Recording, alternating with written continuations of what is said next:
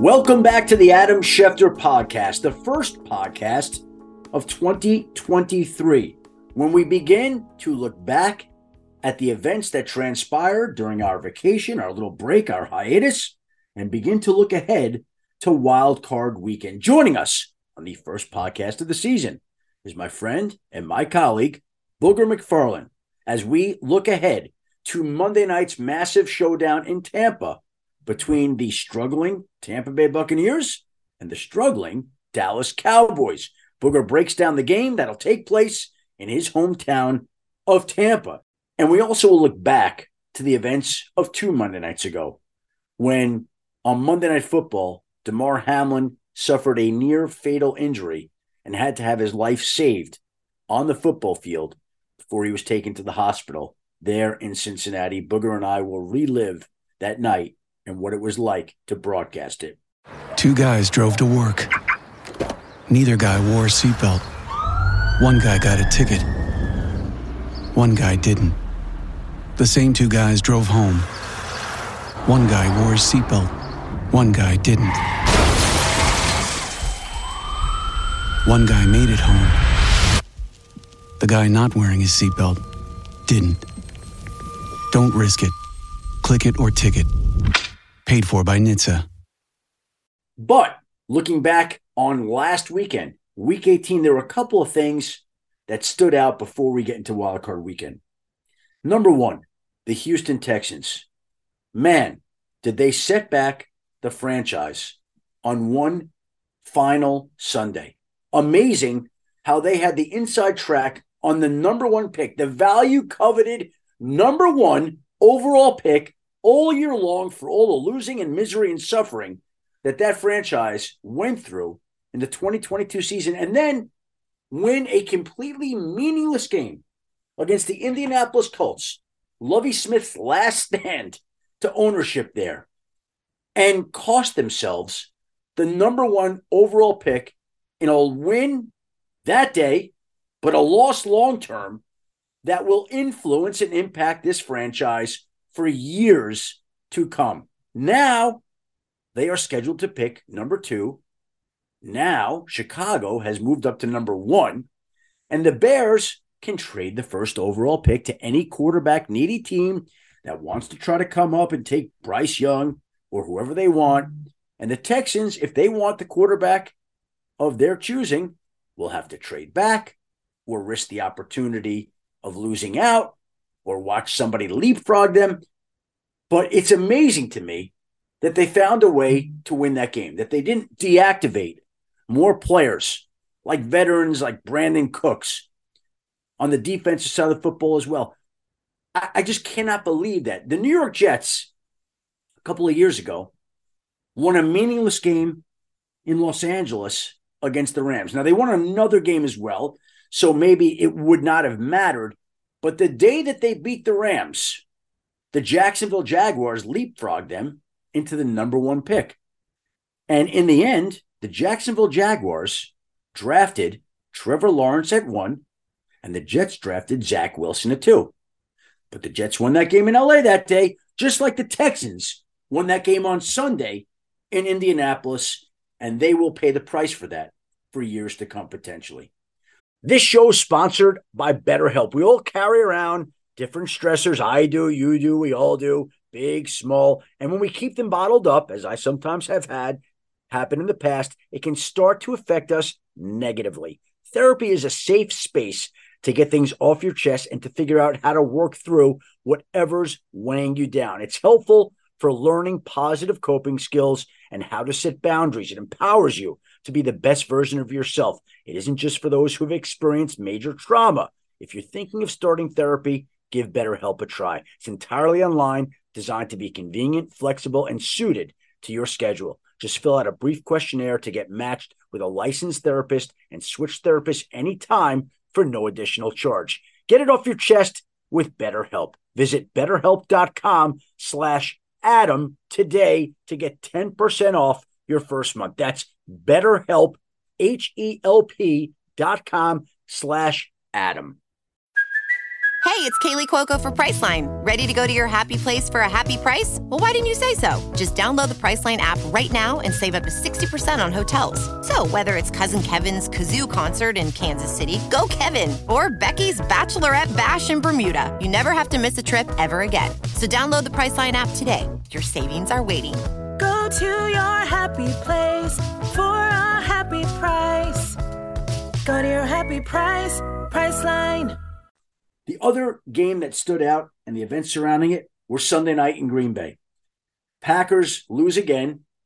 They've lost their last game at Lambeau Field in each of the past 3 years. They lost the NFC Championship game to Tampa a couple of years back. They lost their first playoff game last year at home to San Francisco, and now they lost in a game that would have clinched a playoff spot to the Detroit Lions. And by now, many of us have seen that video after the game in which the Lions rookie receiver, Jameson Williams, comes over to Aaron Rodgers, asks him for his jersey, and Aaron Rodgers tells him he's holding on to this one. Now, there can be no other conclusion to reach, which I think we all agree, that Aaron Rodgers wants to take some time to decide what he wants to do with his future.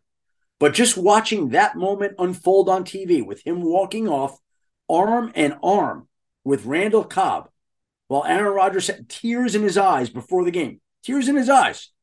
It's not hard to figure out that there's a real possibility that that was his final game as a Green Bay Packer. And if it was an incredible run. And he finishes as one of the all-time great quarterbacks, along with Bart Starr and Brett Favre in Packers franchise history. But he's going to have to take some time to process what he wants to do, but it certainly looked like there's a real chance that that may have been his last game in Green Bay as the Green Bay Packers quarterback, which would be just incredible.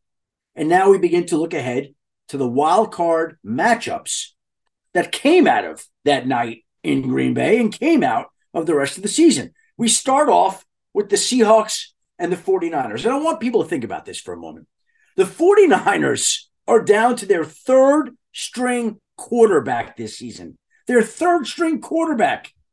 And yet they have just marched on and won games and are on this incredible run, entering the playoffs with the last pick in the draft, Brock Purdy, who has stated his case to be the quarterback of this team, not just this season, but into future seasons. And who would have thought in the first playoff game of 2023 that it would be Geno Smith versus Brock Purdy. Geno Smith versus Brock Purdy, and I can't wait to see it. Unbelievable.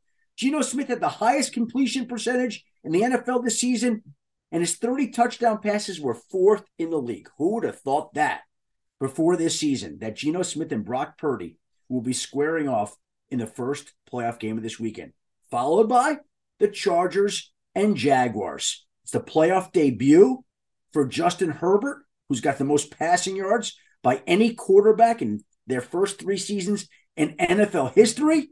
And we've certainly seen Trevor Lawrence take the next step. It will be his playoff debut as well, after he finished the regular season with 25 touchdown passes, the second most in Jaguars franchise history. Should be a great matchup.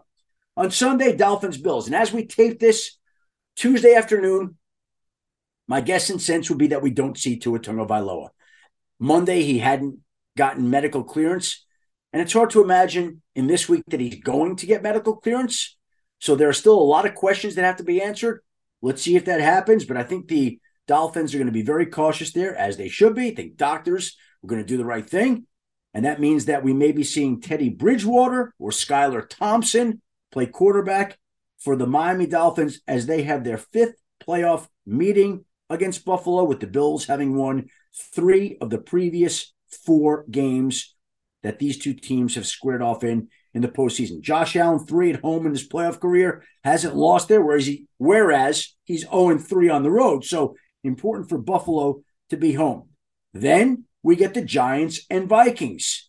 They just met a short time ago, Week 16. Vikings won 27-24 on a 61-yard field goal by Greg Joseph as time expired. It's the Giants' first playoff appearance since 2016. Remember that boat photo that everybody took? Of course you do.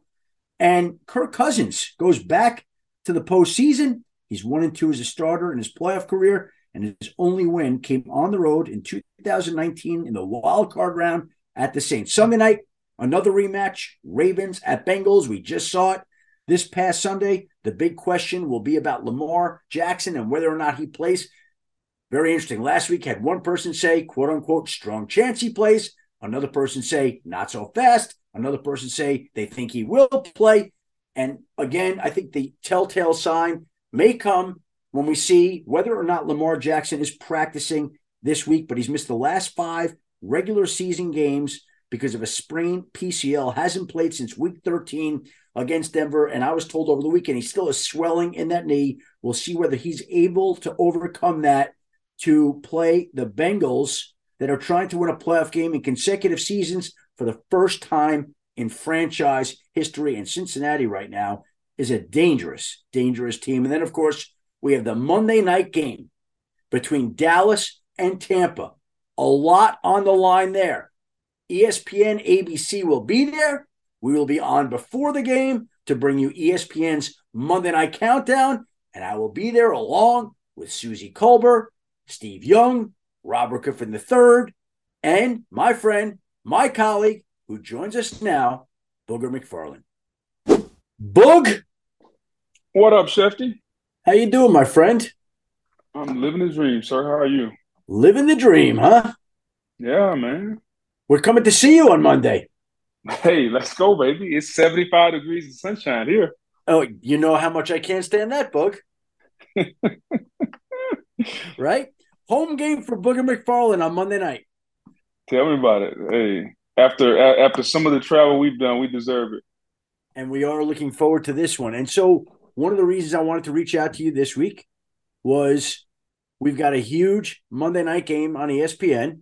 Monday night, Dallas at Tampa. And we're coming off a traumatic Monday night experience. I think that would be the best way of describing it, with you and Suzy and me being in studio on the night that DeMar Hamlin suffered cardiac arrest. I wanted to first look ahead to this week's game before we look back to last week's game and ask you what you're expecting Monday night to be like in your home city. I think it's going to be unbelievable from the standpoint of the fans, the crowd. A lot of people expect, not that they know anything, that this is going to be Tom Brady's last run in Tampa. And so I think the expectation is they're going to get Brady at his best, or at least they hope they get Brady at his best. And for a team that's had great expectations all season long, those expectations have not been fulfilled. And I think there's hope amongst a lot of people that they will be. Now, as an analyst, I look at it a little bit differently. This team has shown us all season long that they haven't been able to fulfill those expectations. And I'm a firm believer. When someone or some team shows you who they are, you believe them. And I've said this on air all year long. I just don't think they're very good. I think they're inconsistent. I think the quarterback has been up and down, and they won a bad division kind of by default. So I'm not expecting much from the Buccaneers, but if you flip it over to the other side, I think the Cowboys may be playing just as bad, especially the quarterback turning the football over. The defense isn't as good in Dallas as we thought it was going to be, or as it was at a certain point in time. So, Shift, you got two teams who I think at their best didn't expect to be playing in the positions that they're in this weekend. That's at 4 and 5. However, I think they're happy to be in the dance, but I also think neither one knows what to expect. Now, you mentioned that the feeling in Tampa is that people believe this will be Brady's last dance, so to speak, with Tampa. Yeah. What do you think there? My personal feeling is that when this season's over, he's done in Tampa. It doesn't mean he's done playing football, but I think his run in Tampa will be over. I think when you base it on him coming to play with and for Bruce Arians, that's number one. Bruce Arians is no longer running the show. I think there have been some things that have gone on under the Bowles regime and how things have been ran, probably not to his liking. And I also think there's just a little bit of bad mojo based on how his year is gone relative to the expectations coming into the 2022-2023 season, both professionally and personally? You know, it's interesting, right? Because we're in a situation where this potentially could be Tom Brady's last game. Mm-hmm. And there are a lot of people talking about Mike McCarthy's future and whether he would survive if the Dallas Cowboys don't win on Monday night. Now, Jerry Jones, to be clear and fair, has come out and said, no, that's not the case. He's not thinking like that. But I think a lot of people view it as such that if Dallas were to go one and done in the postseason in 2 straight years, that Jerry might make that change. It's not hard to envision it despite what he says. So the way that I look at Monday night, interestingly enough, is that we might be seeing Tom Brady's last game in Tampa, or we might be seeing the end of this particular regime as it is in Dallas, one or the other. You know, that's an interesting way to look at it. I agree with you as far as Mike McCarthy is concerned. I think as long as Sean Payton and the allure of Sean Payton coaching the Cowboys is in our minds, and you juxtapose that with the expectations that the Cowboys have always had and the hastiness in which Jerry Jones wants to win a championship, if they come to Tampa and the favorite, okay, they're the favorite, and they lose, especially if they lose in a manner unbecoming of a team that should be the favorite, I don't think anyone will believe the words that Jerry Jones said on the radio, his normal radio hit, whenever that was. I think people realize that Jerry is in a rush to get a championship, and he has been for a while. And if he can find someone who he thinks can get him there faster, he'll make a move. And here's the unbelievable part about it to me. The Dallas Cowboys play in Tampa Monday night, January 16th. Sean Payton is eligible to meet with NFL teams Tuesday, January 17th. Hey, so sometimes you can't make it up, Jeffrey. Sometimes you just, like, the worlds kind of collide and meet together. And you know this, and I've said this before, I do not believe in coincidence. And so if the Bucks beat the Cowboys on Monday night, that Tuesday date becomes even bigger. It's just very interesting how that all shakes out. So that's this Monday night. Last Monday night was a night that many people will never forget. It was one of those, where were you when this happened? And as you process all that unfolded over the last week, and thank God DeMar Hamlin is doing significantly better. He's been released from the hospital in Cincinnati. He's back in Buffalo. He's neurologically intact. It has gone exactly the way that everybody wished and prayed it would. Yeah. But when you look back on the last week, Boog, what stands out to you about that night, and what will you remember about it? Well, I'll always remember the sequence of events. You know, we all were in the green room eating dinner like it was a normal Monday night. And when you saw the hit, it was a normal hit. You saw him stand up and you saw him fall back down.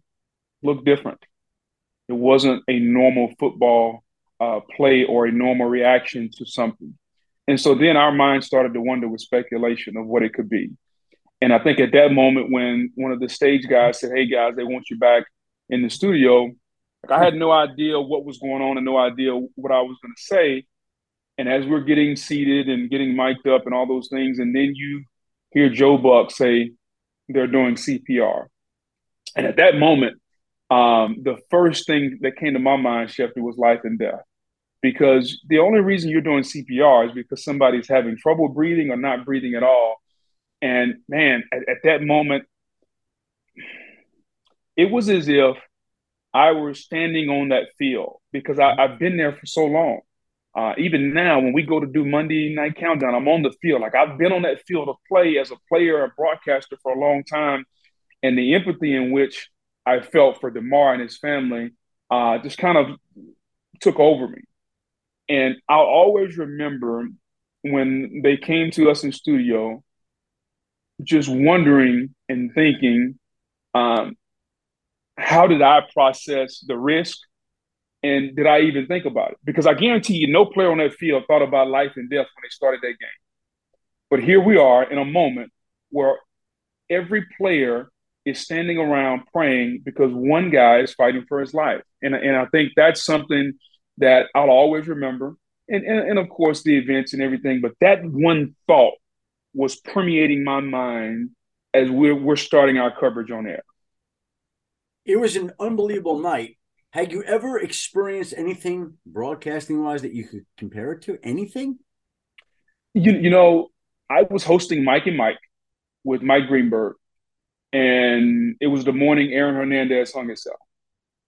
And literally, we go to our first commercial break, and the news desk says, hey, guys, we can now confirm that Aaron Hernandez has committed suicide. And so we gotta come back from commercial in probably three minutes, so we don't have long. And Mike Greenberg looked at me, and he says, really simple. He said, just tell me how you feel. Tell me how you feel. We're not going to speculate how, what, whatever. Just tell me how you feel, and we'll be fine. Now, this was at 6:15. Yep. And we're on the air till 10 a.m. Yep. So we got 3 hours and 45 minutes to talk about a guy who is in jail for murder. He's committed suicide, and he was a pro football player. So there's so many different ranges and so many different ways you can paint this picture. Now, just remember what he said. Just tell me how you feel.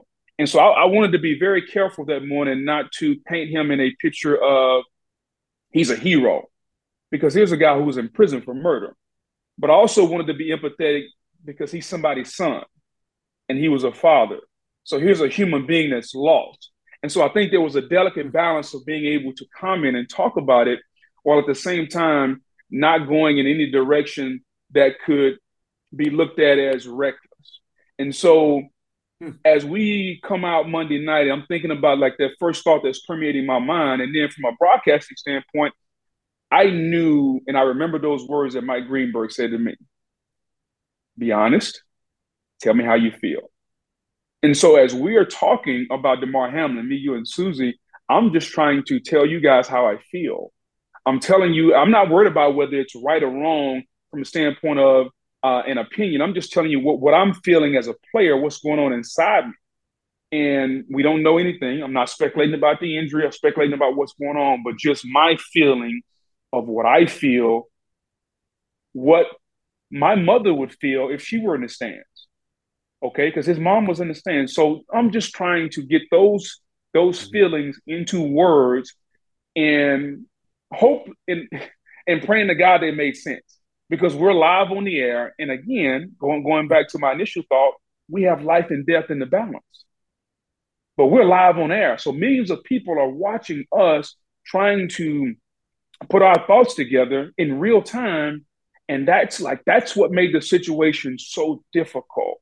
And I'm just hoping that I'm putting the right touch and using the right words and not be reckless.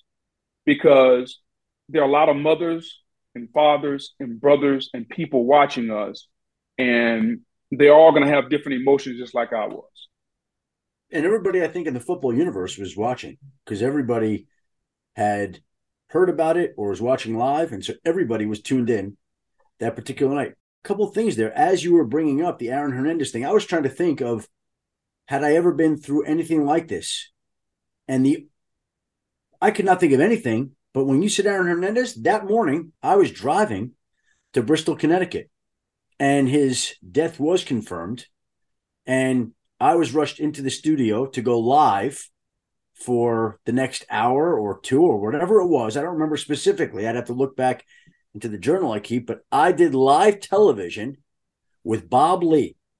Yeah. And Bob Lee, I'll never forget, was reciting facts about the court case and Aaron Hernandez's situation. And I remember sitting there in awe of what he was doing and how he put on a clinic at the time of a tragedy and a crisis and something that was monumental in the sports world about how he broadcast that. And I remember thinking, Bob Lee is working for ESPN, and Bob Lee could be anchoring any evening newscast and been as good or as polished as anybody who does it. David Muir, Lester Holt, you could pick any anchor. Bob Lee was as good, if not better, than every one of them in a spot like that. And as you were talking about Aaron Hernandez, the other one that flashed into my mind, and I don't know whether you were there or not, when we were at the Pro Bowl in Orlando and we got the message that Kobe Bryant died? Kobe Bryant. I was actually, Tess and I were doing the Pro Bowl, and we were in the position of we go on the air to do the Pro Bowl. Right. However, we haven't been given the green light to discuss it because everyone, like TMZ had already put it out there. I think TMZ and maybe CBS News, but our people at ABC and ESPN had not confirmed it. And so we're on the air for one segment, maybe 15 minutes, talking about the Pro Bowl, which we all know at that point was just a mockery of a game. Meanwhile, the entire country is discussing and talking about Kobe Bryant.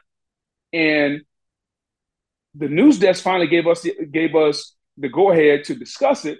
However, the first thing they said was Kobe. So then social media told us his daughter was on board. Well, the news desk hadn't confirmed the daughter yet.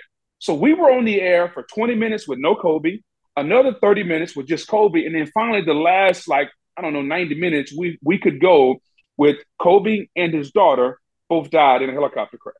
See, and we were doing the pregame show on the field, and there was about 20 minutes left in the show, and all of a sudden, it erupted on social media that Kobe was in this accident, but again, we did not have confirmation of it.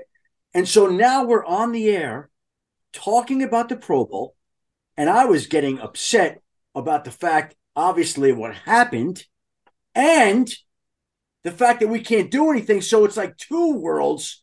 Like, you're sad about the events and you're sad about, like, I was sad about the events, and I was actually angry that we couldn't do it because it was all that people were talking about.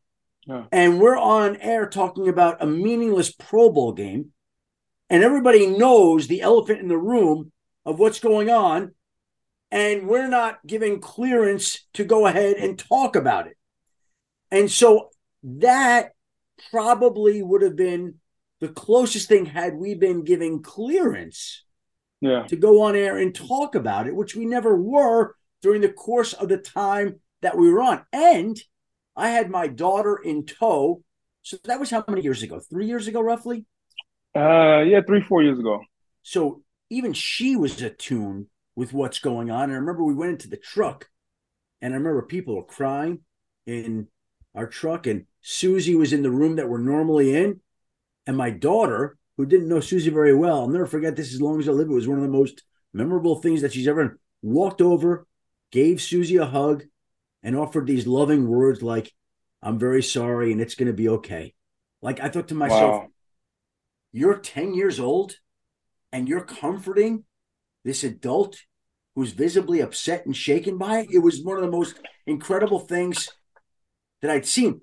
But I hadn't thought of that particular incident until you brought up Aaron Hernandez, which I was in Studio 4 with Bob Lee, which triggered the Kobe Bryant thing, which brings us back to the situation last Monday night, which I hope and think, I don't know that will ever be in a spot like that, as emotionally distressing, as challenging, and as uncertain as we were that night. That was a night that we will never forget. And I'll always remember being at work with you and Suzy, and we had just finished our dinner. And that's exactly what I remember too. Just the situation as it unfolded. We're watching the game. We see the hit. That's not good. Oh, that's really not good.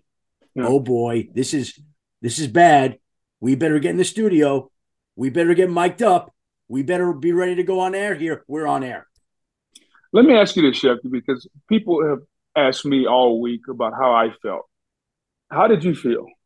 We come on the air and we're talking and you're in a position where you are the information guy when it comes to football at ESPN. You're our senior insider, connected to seven phones, and we're at a point where we don't have much information. Joe Buck is giving us a little bit and a little piece every now and then on the broadcast as much as he has. But you are in that chair and trying to find out information, and we're live on television, and you also have to give thoughtful words about a player in a situation that had to be difficult and uncomfortable for you. So how did you feel? The thing about it is I didn't seek any information.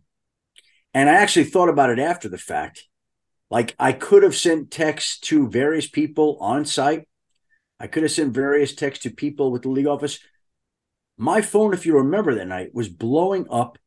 I had doctors texting me, coaches texting me, general managers texting. Like, it was, and I had all sorts of people texting me. It was 100 texts. They were just pouring in with observations, with opinions. And in a way, I didn't want to reach out to anybody because I knew the crisis that it was. So what am I going to do? I'm not going to badger somebody when they're fighting to save this guy's life. So I was just watching and taking in the information that was coming to me rather than going out and soliciting it myself. I was almost paralyzed by fear, which is a strange thing as a reporter to admit, but in a way, I didn't want to interfere with anything going on site. I didn't feel like that was right. Like, oh, so I'm going to get information 10 seconds in a minute. Let everybody do their jobs. Yeah. We're all watching. We're all waiting. And the information will be visible on the screen or it won't. There'll be time to kind of retrieve it. And so we're watching on the screen and I'm getting the text I was getting, but I guess I owe a little bit of an apology. I didn't go out and solicit that information. I guess that's my job. So in a way, I didn't do my job, but I honestly felt like I needed to be focused as I could on that moment of being on air. And a lot of times when we're doing SportsCenter or NFL Live or Get Up or you name the show, and I'm texting, you're not completely focused. Yeah. Being on air. And so I'm half on the show. I'm half engaged in a text conversation. I'm kind of all over. I didn't feel like I could do that night. I felt like I had to be fully there. I had to fully process and grasp everything that was unfolding on TV right in front of us. And people asked us, were you seeing the other feeds? Did we see the shots of him on the field that others at ESPN saw in the broad? We didn't see any of that. We had no access to that. We saw the exact images that everybody at home saw, nothing more, nothing less. And to me, I felt like it was such a delicate, sensitive, emotional, traumatic spot to be in that it required me to be there more than to reach out and badger people about, is he alive? How are you going to treat him? What's going on there? Are they canceling the game? We're going to see it. Yeah. Does that make sense? No, I think it makes a ton of sense. I think I was just very interested to see or hear what was going on in your mind and how you processed it, because I've been asked that question all throughout the week since then, especially now that he's back in Buffalo and everything that we wanted to happen is seemingly happening, and he is going to make a full recovery. Not only are the lights on, but somebody's home, as the doctor put it. I've been asked that question a lot. What was going through your mind? Kind of the aftermath. People are just trying to understand, like, when you get put in a situation and you're live on the air, how you handle it. And I think we all handle things different ways and we all have different thought processes. And I haven't asked Suzy this, but I will, just to know what was going on in your mind, because we all have different thought processes and those are all shaped and based on our experiences in life. And, you know, to your point about Aaron Hernandez and about Kobe, it's amazing how similar our circumstances have been in those two incidences where we both worked at the company. And in those two situations, we've both been on air either instantaneously or soon thereafter they happen. Yeah, you and I, Aaron Hernandez, you doing the radio, me doing SportsCenter. Kobe Bryant, both at the Pro Bowl, you in the booth or on the field, and me doing the pregame show. And this, we were joined together. And I think you'll agree with this. Well, you knew it was serious, and I always feel like these jobs, especially that night, are like walking the high wire where people are just watching and waiting to see if you fall off that high wire. Yeah. It was, like I said, it was so overwhelming, but even then you couldn't process all of it until after we were off air in the days that followed. Even now, like, we didn't have this conversation to relive that. And I remember getting done, and I remember like exhaling and thinking, I pray to God that this young man is okay. Mm-hmm. And also being relieved it was over, but also wanting to do more of it. Like it was emotionally exhausting being out there. Yeah, and I went back to my hotel room and I called my wife and, you know, shared some thoughts with her. There were a few people in and around the league who had sent text. I reached out to a couple of those, and I just laid there and I watched Scott Van Pelt, just hoping that he had some more information. And, you know, as we fast forward through the week, SVP gave me a ring. He called me, and he and I were just talking. He said, you know, the most, I don't know, weird feeling that I felt all week is when people in our business, people at our company, people at other companies will send you a text or call you and say, hey, man, I thought you did a great job. And I'm like, I don't know if I really want to accept doing a great job in that situation. It's kind of a weird feeling because usually you're looking for some type of adulation or praise to confirm what you feel, whether you did a good job or a bad job. And I think in that situation, the human side and the prayerful side of everyone took over.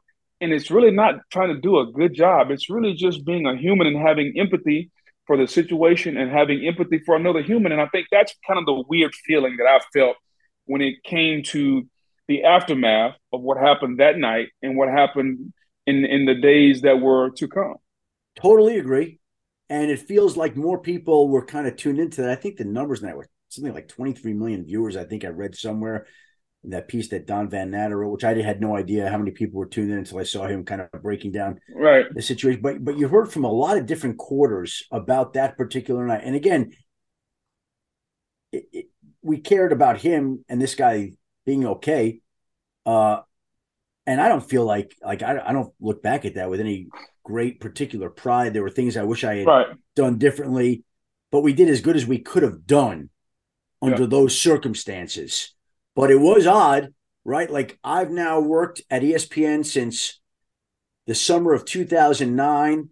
So we're talking 13 and a half years. That was the only night, I believe, that I've ever gotten an email. And it came to me, you, and Suzy from Bob Iger. I've met Bob once at the national championship game in Santa Clara. Well, I think Clemson and Alabama were playing, but never before had I gotten an email from him, especially now that he's come back for the second time because he left and now he's back. And so for Bob Iger to be back now. And you know what, Shefty, I don't look for pats on the back in a lot of situations. I think for us, though, when we do get put in predicaments that may be uncomfortable or we do get assigned big events, Super Bowls, all these different things, or get to cover big events, I think it's good for us to be, or for the acknowledgement, especially from the president and the CEO of Disney, for someone to say, hey, you guys represented us well. Because I think that's the ultimate compliment for you, me, and for anybody that's on air. When they can look on TV and see us and say, you represented the fullest of our company. that is something that I think when it's all said and done, I look back on it and say, you know what? Okay, I like that. Well, it was pretty neat. I mean, it was pretty unique. Like I said, I don't think I had ever gotten an email from him before, a personal email like that. I don't think you ever had. I don't know that Suzy has. And it was very nice of him to take a moment to just acknowledge it. And as you said, I really didn't care about the prayer. I was just glad that the night went off, that he was okay, the young man, that we didn't screw anything up. That's correct. How I felt about it. I mean, if I'm going to be honest, like we didn't do something that wound up being dissected and critiqued and criticized, because everybody's watching, and that's just how I feel it. People are just waiting for that. Yeah, I agree. Boog, I appreciate the time today. I look forward to seeing you in sunny and warm Tampa for our final Monday night appearance of the season. It should be a great night, and we'll see if there's finality in that night for anybody on either of the teams involved. Well, if what you and I both feel, there's going to be finality for one, because both teams can't win. And we have storylines on each side. So there's going to be finality for someone. Who? That's why we watch, and that's why they play the game. I know who the finality's for right now. I know right now. Who's that? Sources tell me it's us. It's the final Monday night countdown of the season. I love it. Sources. Boog, thanks for the time today. I appreciate the insights. We could somehow play this tape back when they do a 30 for 30 on that night with DeMar Hamlin. No question. Thanks, buddy. Thank you, my friend. And that was something that we always will remember. We'll always look back on that night. We'll always have the memories of that night. But I had no idea that we were joined in peripheral ways in other memorable broadcasting scenarios. And Booger does a great job. My dear friend, love working with the guy, and really enjoyed having him here on this podcast today. This is our first podcast after the break for the holidays and the new year. And while we were on break, the busy time of the break came on Christmas Day. I never would have imagined it. I was so happy when we had our last Monday Night Countdown road trip of the year, 2022. We were in Green Bay for the Rams-Packers game.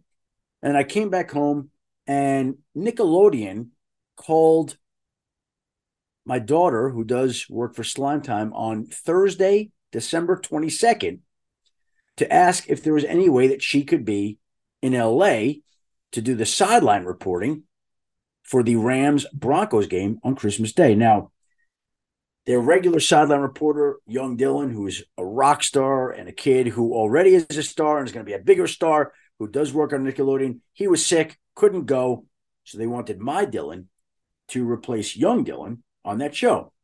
My wife doesn't like to fly, doesn't like to travel, got 5 dogs at home. I had the ESPN pregame show on Saturday in New York City. We had SportsCenter on Sunday before Monday Night Countdown in New York City again before the Colts-Chargers game, but I recognized that my daughter Dylan needed a chaperone out there, so I volunteered to do it. So Saturday, December 24th, went into the city, did the show, met her at Kennedy Airport, flew to LA. She did the sideline reporting for that game, did a great job, her first live television ever. We took the red-eye back that Sunday night, her first red-eye. I actually reveled in that to a certain degree because I wanted her to feel what I have felt all season long, taking red-eyes back from LA and San Francisco. How'd you like that, Dylan? Yeah, that was not fun, Dad. That's right, Dylan. Red eyes are not fun.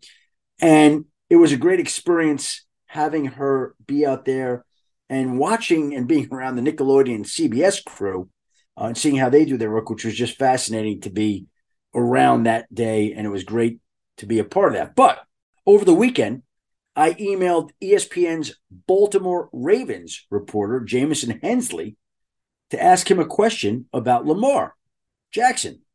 And he sent me back a text, this past Saturday night, and he said, out of nowhere, unsolicited, thought you would get a kick out of this.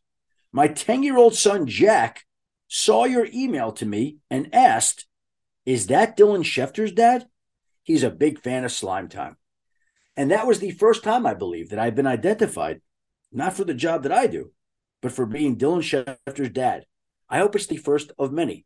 There's nothing that brought me more happiness that day than to be identified as Dylan Schefter's dad. And if that's my claim to fame, that I'm Dylan Schefter's dad, I'm okay with that over and over and over again.